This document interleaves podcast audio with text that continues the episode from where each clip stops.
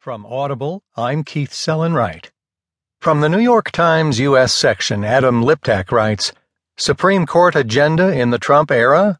A justice seems to supply one.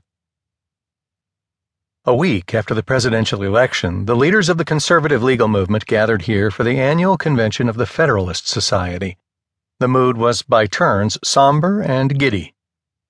The meeting had been planned as a memorial to the legacy of Justice Antonin